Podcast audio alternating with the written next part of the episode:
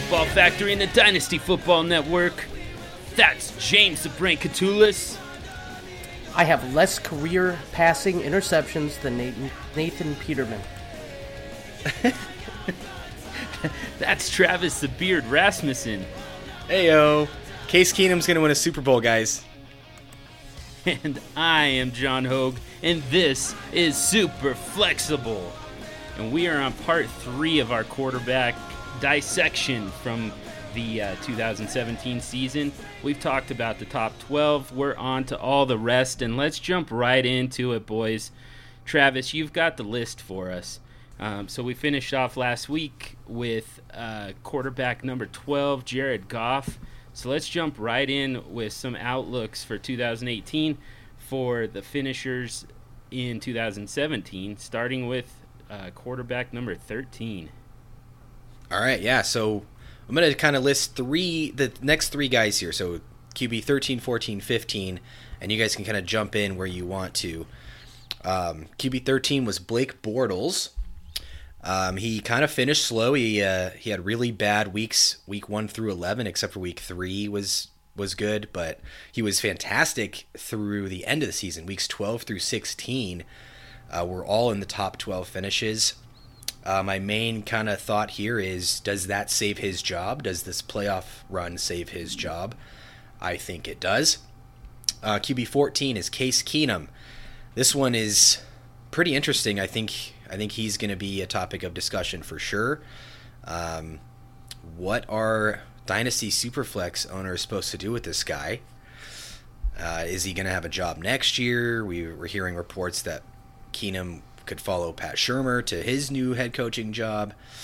I believe he definitely played himself into a starting role for some team somewhere, as long as he doesn't absolutely bomb in the playoffs.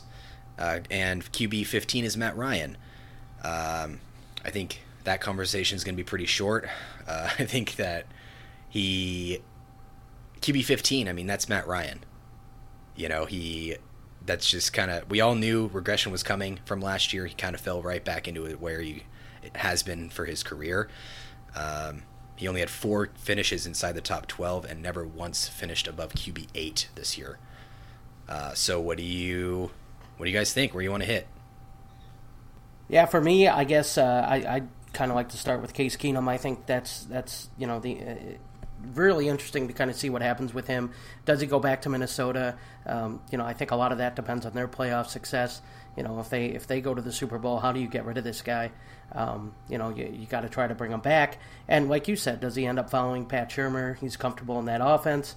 Is that a kind of a group package? You know, if Shurmur does get a head coaching job somewhere, assuming he does, does Keenum follow? So, I think that's really interesting to kind of monitor his situation and see kind of where he ends up going.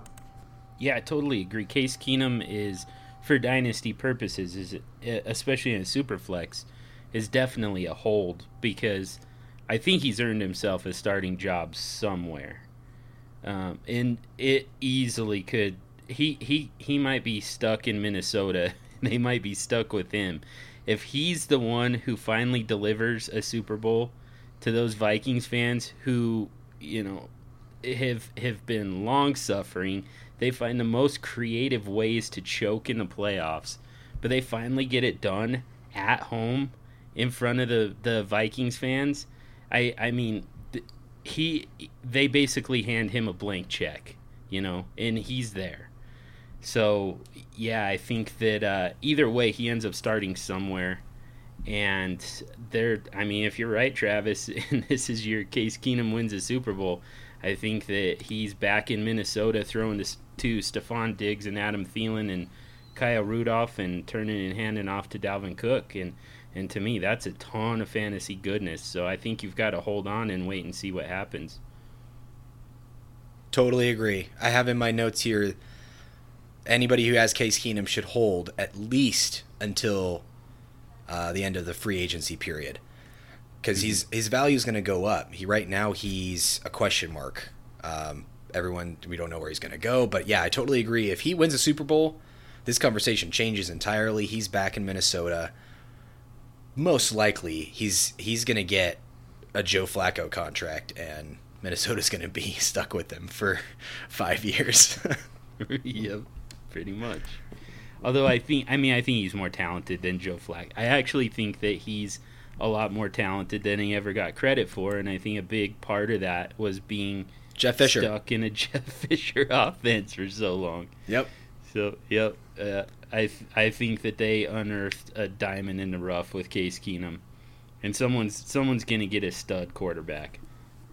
I don't know about stud. I think he's good. Mm-hmm. Anyways, let's move on.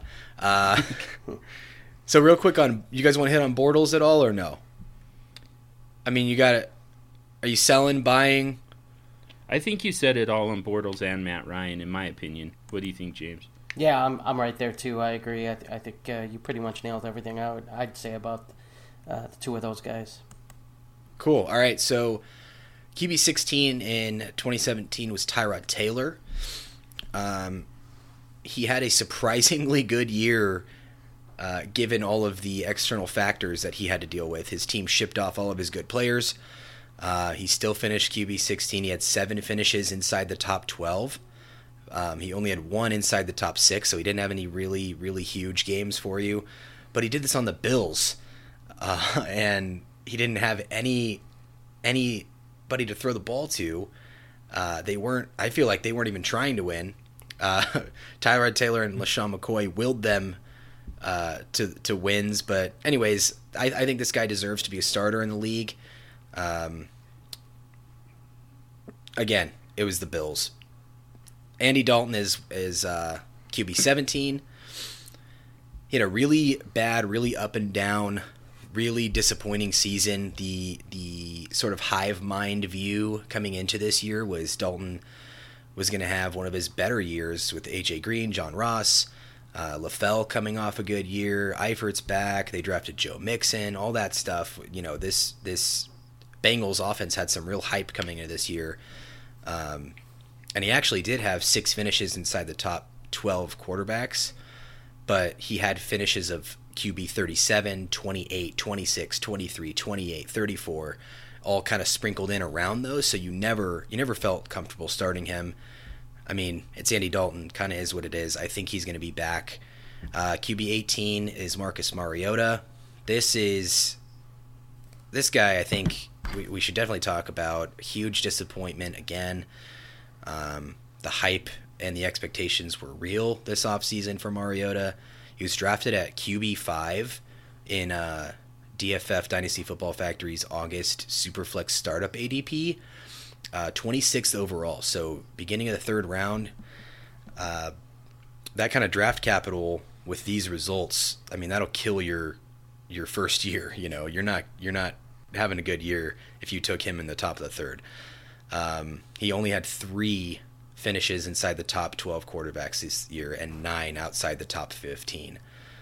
So I guess we'll kind of kick it off with Mariota. You guys think that he's still going to be an elite quarterback, and what are you doing with him in Superflex? See, I think there's a huge regression coming from Marcus Mariota, and regression this is from what? Oh, positively. Yeah, positive regression back to, so just from an efficiency standpoint, and this is kind of something that we've talked about before, but for most of his career, he was averaging a touchdown on 6% of his passes, and this year it dropped all the way down to 2%. So, and the league average is right around 4. So, you know, even just regressing back to the league average puts him right around, you know, basically doubling his output this year, which, you know, would basically put him somewhere around 20 to 24 touchdowns, which is excellent for fantasy purposes. If he gets back to his mean, then all of a sudden you're talking about a top 5 quarterback. So, to me, there's a lot that that can still go.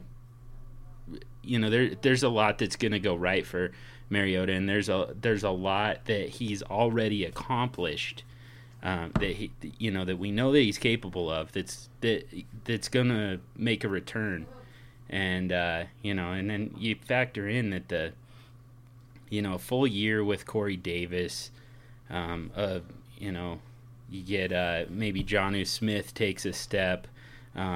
Derrick Henry as the lead back is going to make a huge difference for this offense. So there's a lot of good stuff for Marcus Mariota, and I'm buying all over the place this offseason. Yeah, I think you make a lot of good points, John, and that's kind of I can't argue with any of those as far as Mariota goes. But I'd like to touch on Tyrod Taylor a little bit. This is a guy who, you know, in my opinion, is often underappreciated, but he seems to produce year in and year out at fantasy. And so this is a guy where it's really interesting kind of monitoring his situation moving forward. Where's he going to be? And, you know, what kind of system is he going to play in? What kind of supporting cast is he going to have? I think we've seen enough poor quarterback play to know that Tyrod Taylor probably ends up starting somewhere, at least for a year, maybe on a prove-it type deal, or maybe, you know, in front of a younger quarterback. But either way, I think that he's going to carry some value into the offseason. So I think it's interesting to monitor him and kind of see what kind of situation he ends up in, because I think, you know, especially for Superflex, you know, this is a guy who's a high-end #2 Superflex quarterback, a guy who could, you know, really pay dividends for you depending on where he winds up. Yeah, I completely agree. He should be, at the very least, he should be a bridge type of guy. You know where he would actually fit really well to me, and I'm not totally sure on the situation anymore. This is something that the Capology 101 guys have talked quite a bit about, but Cincinnati could really use Tyrod Taylor for, you know, first of all, the what he brings to the running game, what he brings to the deep downfield passing game when you've got, you know, A.J. Green going after jump balls and John Ross outrunning everybody. Like, that would fit so well with Tyrod Taylor. But the tragedy is, you know, we're talking about Andy Dalton at the same time. Andy Dalton is probably going to be back in Cincinnati, as ridiculous as that is. They already brought back Marvin Lewis. There's no reason to believe that they're going to move on from Andy Dalton, but they should, and Tyrod Taylor would be a perfect fit. I kind of feel like Tyrod Taylor and Andy Dalton are pretty close talent-wise. Are they similar, though, in talent? No, I mean, they're different players. Yeah. I just mean they're both kind of – I don't – I would probably go with Tyrod, but, I mean, they're not – neither one's going to be a Super Bowl type of, you know, caliber quarterback or an MVP. You know what I mean? Like, I don't know. I guess I just don't think he's that good. I think he absolutely is a starting quarterback in this league, and I'm definitely buying in Dynasty Superflex for sure. Mm-hmm. But I don't know that it would be that much of an upgrade for Cincinnati, I guess is what I'm trying to say. Yeah, I mean, but the problem is that we don't know what Tyrod Taylor truly is, because he's been stuck on horrible Bills offenses with nobody to throw to, you know? That's true. So you give him one of the elite wide receivers in A.J. Green, and like I said, you give him a burner like John Ross. He loves to throw deep down the field. John Ross is a cornerback, John. What's that? John Ross is a cornerback now. Is he? All right. Well, is that true? No. There was reports that they were thinking about giving him cornerback reps. Oh. Mm-hmm. Huh. He's still a wide receiver, though. Yeah. All right. So let's move on. We got QB 19 in 2017 was Derek Carr. I think we're going to talk about Derek Carr a little bit. I think we had a conversation the other day, and I'm on record as saying that Derek Carr is probably the most overrated quarterback in the league. I don't think he's an elite talent. I think he's an above average NFL quarterback, but I would not be surprised if he's a career QB 12 to 16 kind of guy for fantasy. I'm interested to see what you guys think about this whole John Gruden thing. Our buddy over at DFF, Dynasty Outlaw at DFF Memphis, had some interesting stats about Gruden. I'm going to kind of run through that real quick and see what you guys think. Just because, you know, so let me just run through it. It's interesting. So Gruden has only had 1,000-yard rusher in his entire time as the head coach of Tampa Bay. It was Cadillac Williams, the only running back to have 10 or more rushing touchdowns. He only had one. So basically, he's a running back by committee coach, but one of his running backs always averages about 50 catches per season. But he's always had a 1,000-yard wide receiver every single season in Tampa Bay. In Tampa Bay, the top receiver averaged 75 catches for 1,150 yards and 7 touchdowns. Would have averaged wide receiver 13 this year. So I guess kind of what do you guys think about the whole Gruden situation? Does that help Amari Cooper? Does that help Derek Carr? What do you think about the reports? They might not get along, blah, blah, blah, blah, blah. I think we could spend some more time on him because QB20 is Jacoby Brissett. He's droppable, useless waiver wire fodder at this point. And 21 was Josh McCown, which I think he had a surprisingly good year. He missed the last 4 weeks of the season. Basically, if you've got him, I think you just kind of keep him and hope he comes back next year and you can stream him a few times. So what do you guys think? For me, with Derek Carr, I'm kind of on the opposite side of the spectrum. I know you are. You love him. You love Derek Carr. No, and that's the thing. I don't love him. I don't see a premier quarterback. I don't see a top five, quarterback in the future. But I do see someone who I think, could be in that, 7 to 10 range. He definitely took a step backwards this year, but I think that whole Oakland team did.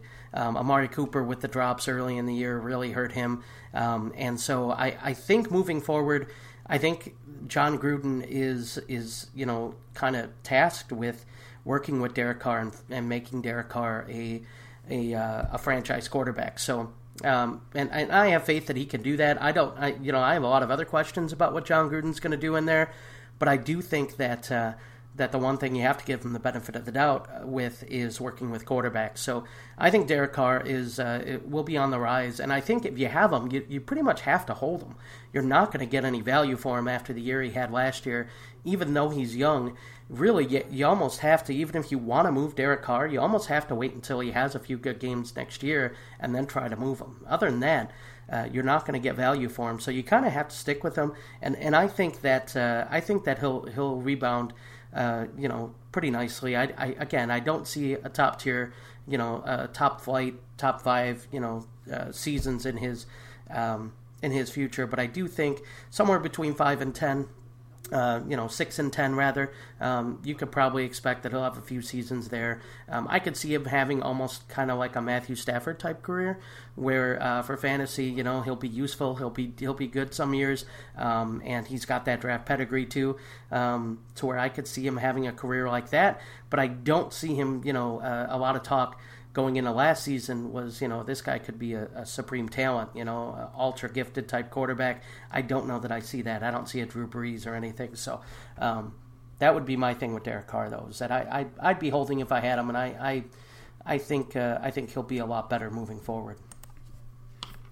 Yeah, I think you, for the most part, I think you said it all there. I mean, the one question that I have with Derek Carr is, what are they going to do to replace Michael Crabtree? Because that's going to be that's a pretty big loss. I mean, that was easily, the target he was the most comfortable with was Michael Crabtree. So what, where do all those targets go? That's what 100, 150 some targets a season that are just, are they going to get dispersed? Maybe to some extent, but.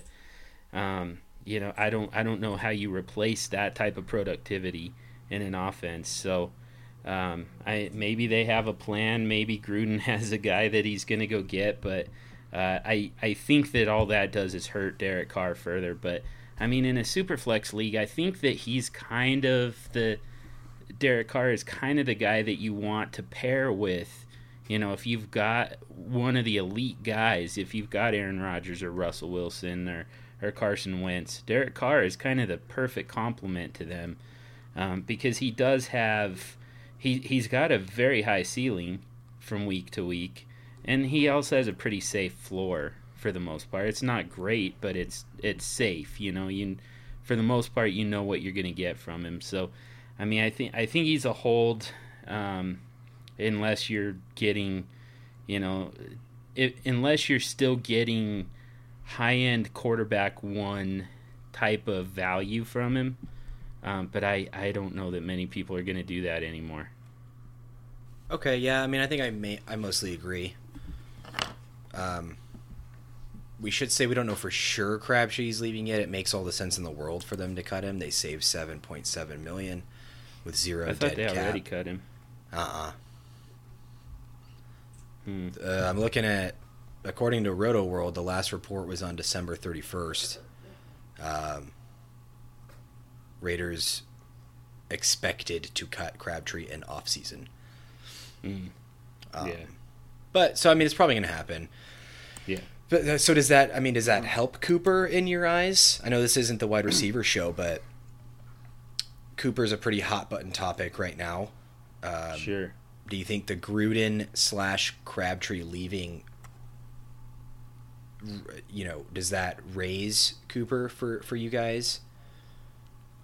No, I mean, I think that what you're looking for from Cooper is just to get back to, you know, at least somewhat what he was in 2016.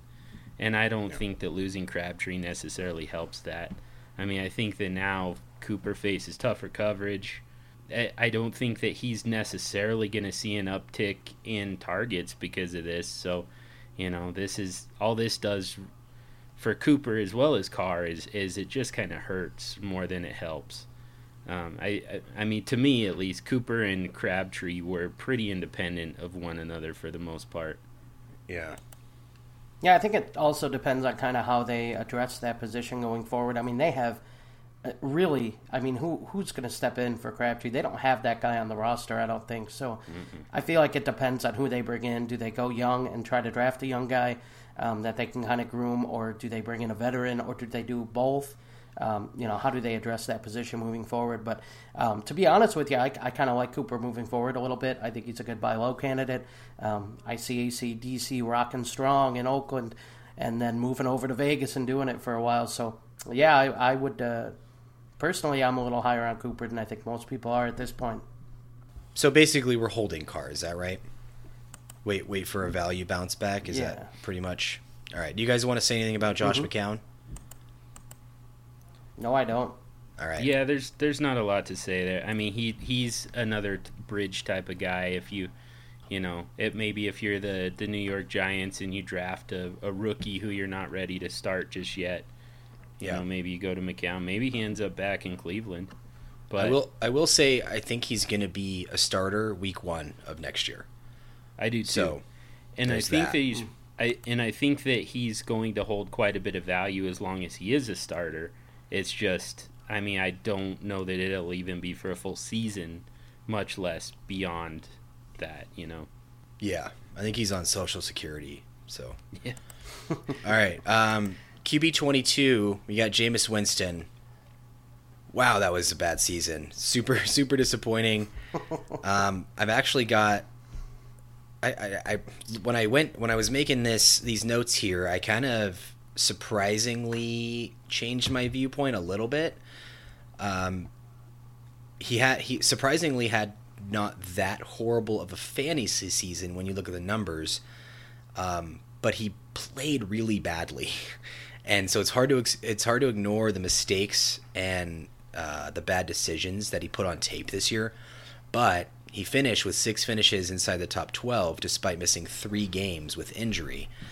So 6 out of 13 were in the top 12, and he only had 3 outside the top 24. So he only had 3 games that absolutely killed you. The numbers say he didn't have that bad of a fantasy season, but the tape says otherwise. So I'd like to hear what you guys think about that. QB 23 was Eli Manning. I personally don't want this dude on my dynasty team. I'm selling for whatever I can get off of any remaining name value. I think maybe the move to do here is to wait until he's officially a starter somewhere, whether that's New York or elsewhere, because right now there's so many question marks. I don't think anybody's buying. So maybe wait, because I think he's going to be back. I think he's going to be a starter, and then he kind of retains some of that value or gains some of that value back, because right now I don't think anybody's going to trade you for Eli Manning, but I don't want this dude on my team. He's extremely boom bust this season. He only had two games inside the top six, so QB4 and QB2, and then all of the other ones were kind of bad. He had one game QB11, one game QB12. Anyways, it's Eli Manning, and then QB24 to finish this off here was Joe Flacco. John, I think, has a different opinion of Joe Flacco. I think we pretty much know what this guy is, but for consistency purposes, I'll kind of go through the numbers here.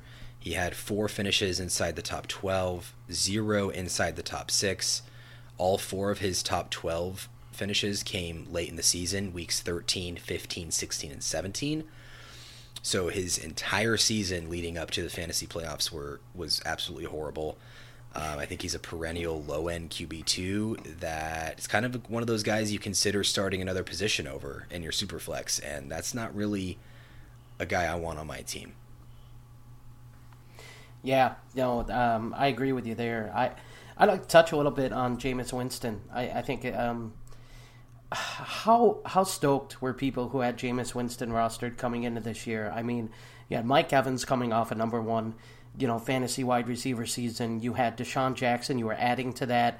You drafted Chris Godwin, and you have Jaquiz Rodgers and Doug Martin, who will be available after week 4. I mean, you have all these weapons. Kobe Fleener, OJ Howard you added. I mean, it seemed like the deck was stacked for Jameis Winston to take that next step easily and be a QB1, a solid, maybe mid-range QB1, and things just went terribly. And, it's for me, it's time to question, whether or not this guy is going to be able to take that next step and actually be a QB1. I don't think you can sell after the year that he had, but I'm definitely concerned if I own Jameis Winston on what's coming next. I got to hope that, having a year under his belt working with guys like Howard and Deshaun Jackson, maybe the chemistry is going to be better. But, I mean, we saw several times this year where Jackson was open deep and they just couldn't connect. And to me, that's troubling because, I mean, if you hit on those, not only are you winning more games, but you're also, a much better fantasy asset.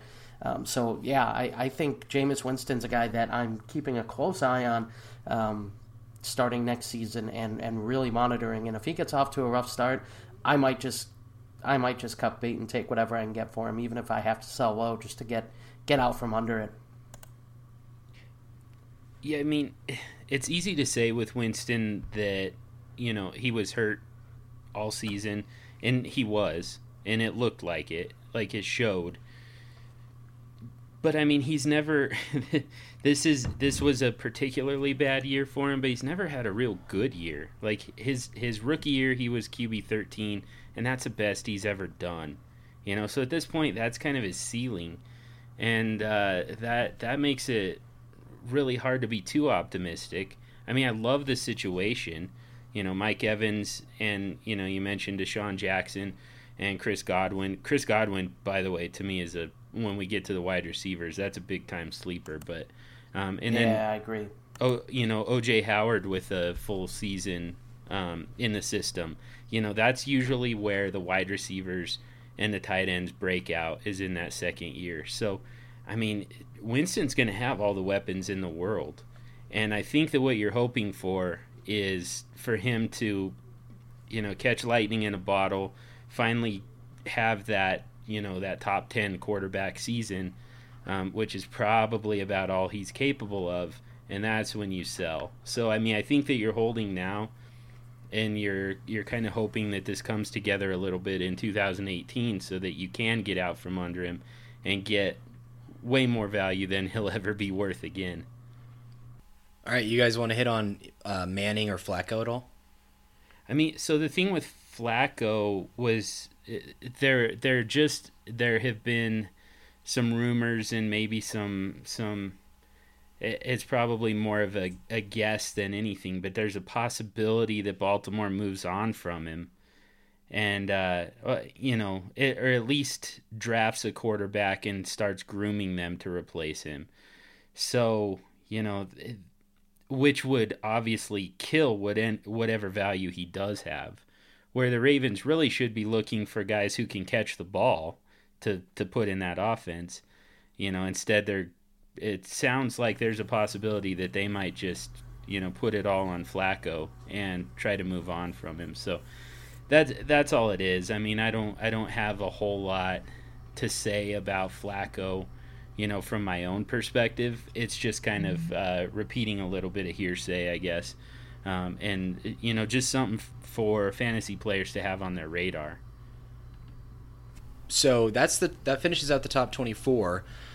We do have some guys that I definitely feel that we should hit on that didn't finish in the top 24, but are definitely of note. So kind of go three at a time here again, and then you guys kind of jump in on these guys and what you think Superflex Dynasty owners should be doing. So we've got Deshaun Kaiser, Deshaun Watson, Mitch Trubisky, Patrick Mahomes. So we'll do four because those are the four main rookies here. So what are you guys thinking for these four guys?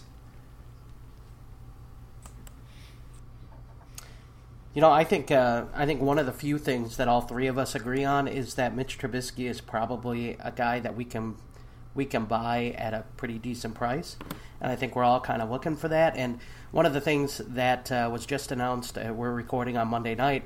And one of the things that was just announced today was that the Bears have named their new head coach. It's Matt Nagy, the offensive coordinator from the Kansas City Chiefs.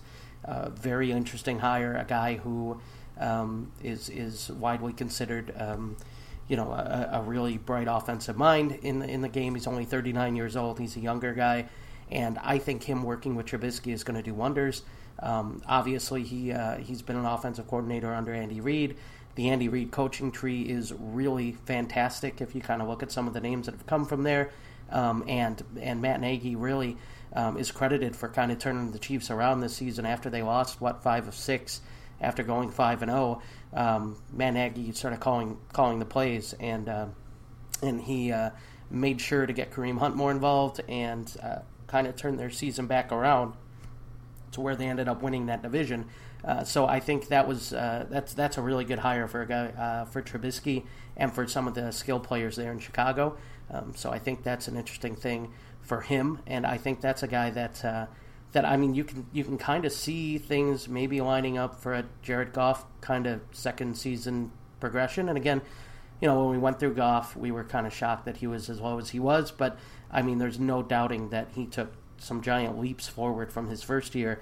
I think that would be encouraging to see from Trubisky. So that's a guy that I would be keeping an eye on and maybe trying to buy at a lower cost if you can moving forward. So I completely agree. I will say, though, that I think kind of everybody is thinking the same thing right now.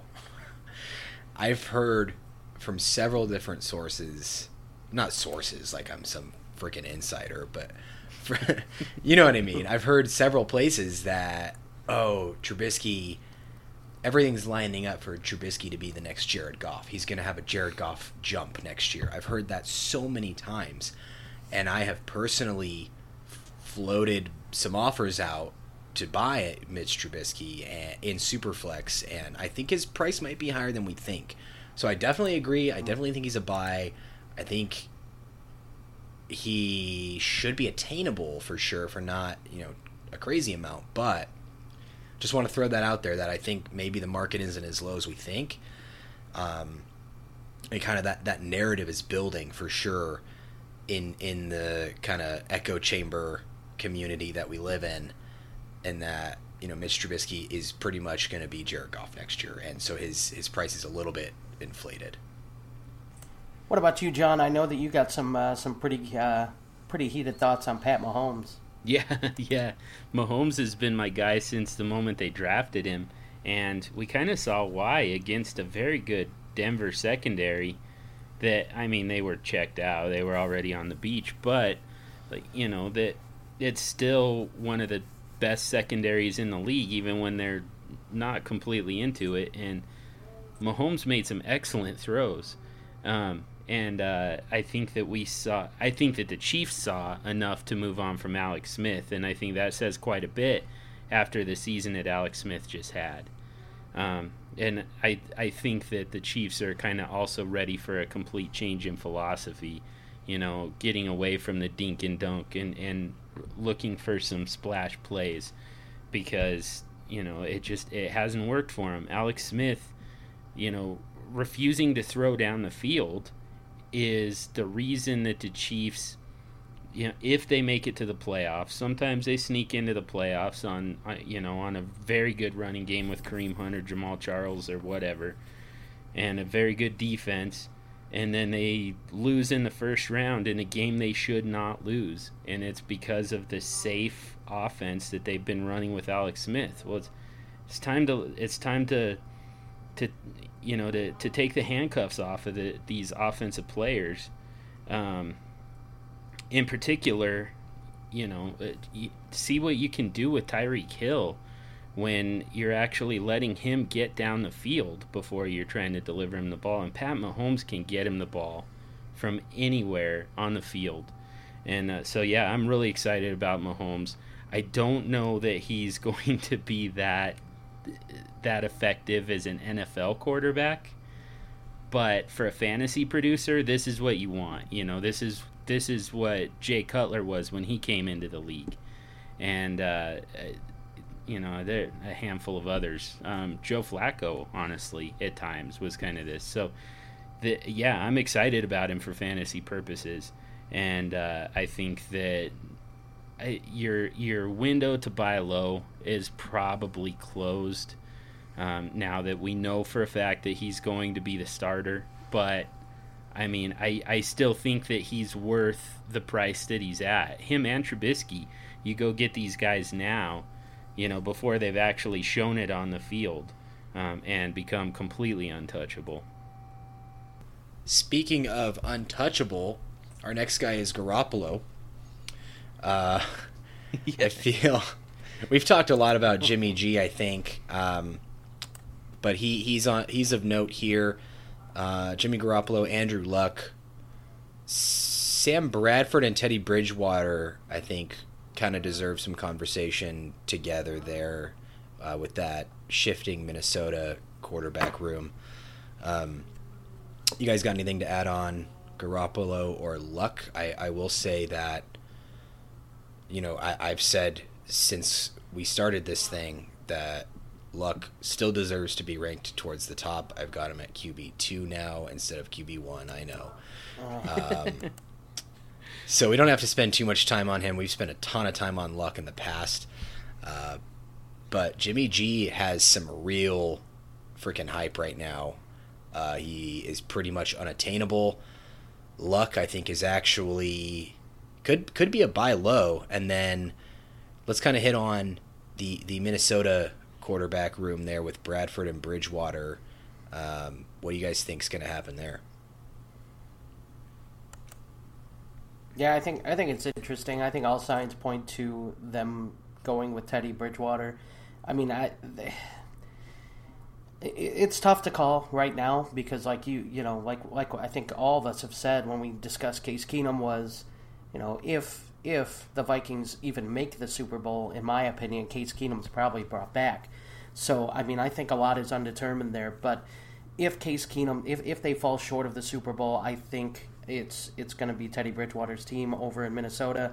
I really feel like the coaching staff, the roster, everything that we hear is that everybody adores this guy. His work ethic is unbelievable. He's an excellent teammate.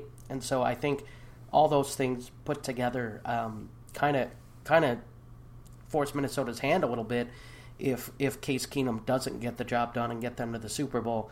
that they're going to go with Bridgewater. He's the youngest option of all, and you know, if he proves to be 100% healthy, this is an excellent story, and I think this would be best for what that locker room wants to do, and so yeah, I think it'll be Bridgewater over in Minnesota.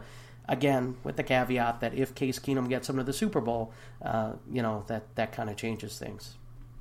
So, just a few minutes ago, I kind of talked about Case Keenum and you know, like you just said, that especially a Super Bowl win in Minnesota, you're the one that get the monkey off the back for those Vikings fans.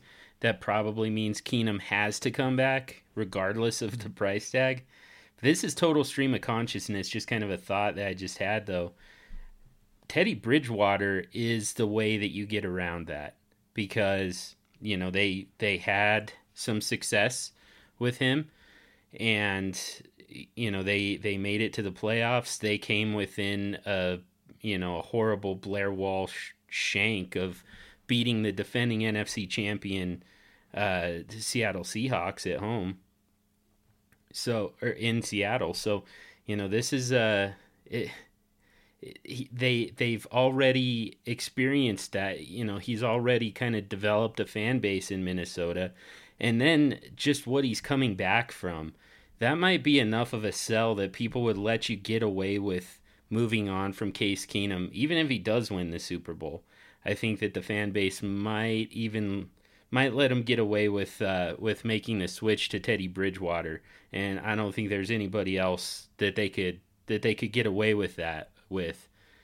For fantasy purposes, though, Teddy Bridgewater has really not been that good. He's been bad. Yeah, I've tried to argue that before, and the Teddy Bridgewater truthers come out in droves.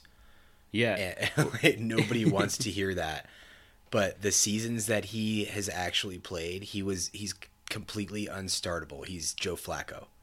Yeah, and there's a handful of guys like that in the league. It's so weird that somehow Teddy Bridgewater transcends that, because, I mean, he's a very good NFL quarterback. He's a winner, but for fantasy purposes, he does nothing for you, you know? So I think that what you're hoping for is that he does become the starter, so that you can sell high on him, because even in that offense, I don't think he's going to produce a whole lot for you. Yeah, I mean, maybe. I think it's an absolutely drastically different offense from last time he played. So I mean, there's that argument.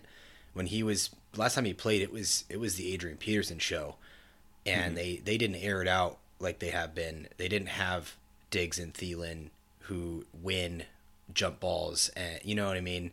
So yeah, I think that's an argument, and I think that's enough of an argument to where the hype will build for sure. I do disagree, though, that if Case Keenum actually wins the Super Bowl, I think there's a 0% chance that he doesn't come back. Yeah. If he wins it. That's crazy. Has that ever happened? Has any NFL team ever won a Super Bowl and then gotten rid of their quarterback? Oh, yeah. By choice? Yeah. Really? Yeah, definitely. Oh, yeah. All right, well, that just might be my ignorance speaking, because that seems crazy to me. If you've got a youngish guy, I think Keenum's, 30? Mm-hmm. You got a youngish guy who just went and won you a Super Bowl after coming in and starting off the bench in week 2, like, I don't see that happening. I mean, that's not really, it doesn't really matter for fantasy, I guess, but I don't see that happening. Yeah, if he wins it, I mean, that's a big if. I think there's a good chance he does, and I'm rooting for him, but yeah, it's a big if. Yeah, it's tough. I mean, but just the, you know, just kind of the political side of it, I guess. It feels like you could probably get away with it, or you could at least try it with Teddy Bridgewater. And I don't know that there would be that much of an outcry over it in Minnesota. I think that they would still rally behind Teddy Bridgewater. I don't know if it's worth trying. And I mean, if Case Keenum does win the Super Bowl, then, you know, I don't know why you mess with that, especially if you know, you're already losing Pat Shurmur. I don't know why you would change things up any more than that, but I don't know. I guess I'm just kind of thinking out loud. They might be able to get away with it. I don't know if they'll want to, but they might. Andrew Luck, I mean, Travis, you and I are on the same page with Andrew Luck, so I'm really curious to hear where James is at these days on Luck. Now that we know that, you know, it sounds like the radical surgery that he had over in Europe. I mean, it sounds like he's going to play. It sounds like he's, you know, pretty close to back healthy, and he's going to participate in the off-season drills, and it looks like the Colts are back to Andrew Luck as their starting quarterback next year. So, James, I am curious where you've got him at this point in your rankings. Look, when it comes to Andrew Luck, I honestly, in my rankings, and I'll be honest, I haven't updated him in a little bit, but I probably have him outside of my top 10. I'm going to be totally honest with you. The things that we're hearing now about Andrew... the things that we're hearing now about Andrew Luck and about how this surgery took are the same things that we heard going into the season last year. I'm not buying it. There's something more that's wrong there. If you have to go to Europe to get some special type of treatment, or you're sucking down stem cells, or you're doing whatever you got to do, I'm not interested. I'm not. I don't know what's going on with him. To me, the risk is way too high. Even if he does come back, what kind of quarterback is he? Not to mention the fact that, I mean, you can't just take an entire, year and a half off of football and then come back and go, oh, yeah, same me. You know, I mean, there's going to be growing pains. I don't want anything to do with it, and I'm still not buying that Andrew Luck comes back by the beginning of the year.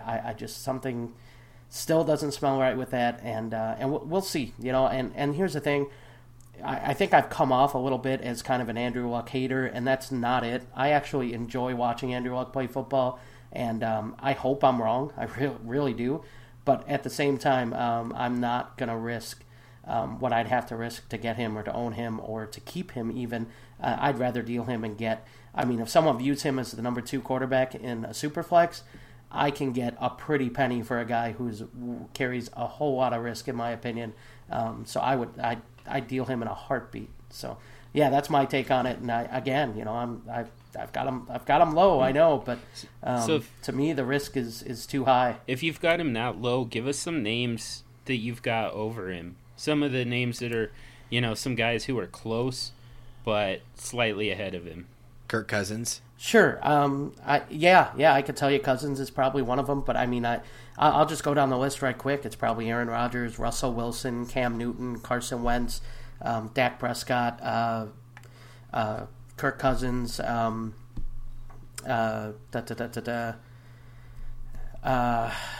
Watson. I mean, there's several guys that I can think of just off the top of my head. I'm not even looking at my rankings that I would have ranked over Andrew Luck.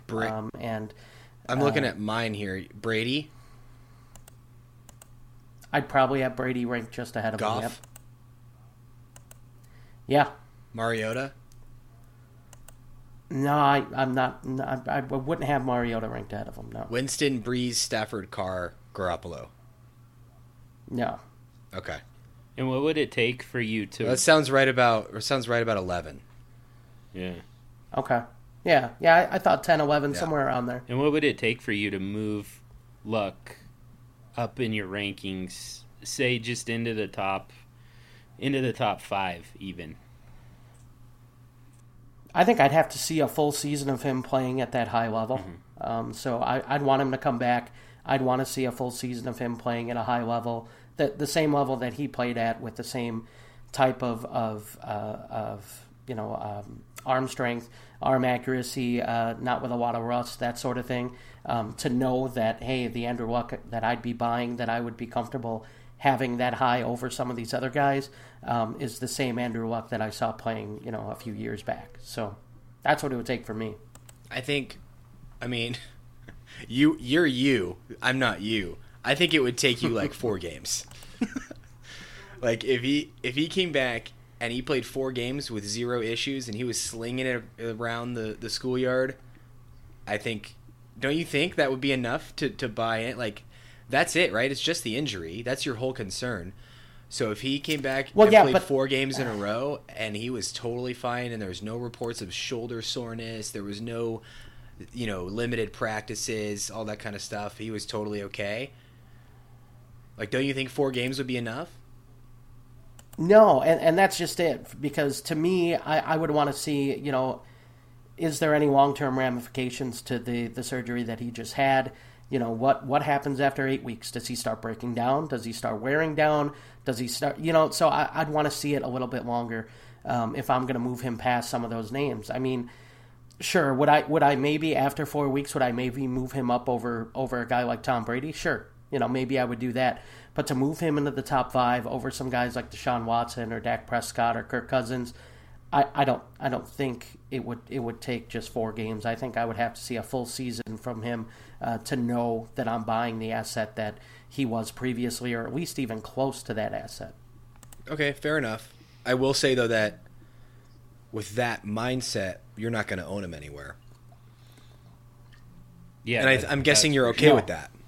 Yeah, I am. If I could move an asset that I see as a this risky of an asset and get as high of a return on him as I can, I would sell him everywhere. Absolutely. And if he ends up becoming the player that he was, or that we all think he can be again, I think that's his ceiling. And I think then, you know, you have to live with the fact that you kind of dealt that guy.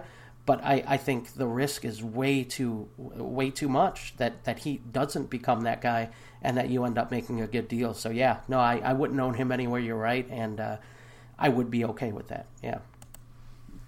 So I think this is going to be an ongoing debate throughout the off season. Unfortunately, it's kind of not one that, you know, there's very much for those of us on the, you know, the Andrew Luck is still elite side of the argument. There's not a whole lot for us to point to just yet. So I think you're going to win this battle for the time being. But I do think that this plus we're kind of out of time on this particular episode, but I do think that we're going to revisit this one several times throughout the offseason as Andrew Luck, you know, continues to progress and continues to heal. But like I said, we're out of time for this episode. So we are going to be back in just a couple days to talk about some dynasty trades involving quarterbacks. We've spent the last 3 episodes discussing quarterbacks, and now we're going to bring it all together with some player values. So make sure to tune in for that next episode. And until then, bye.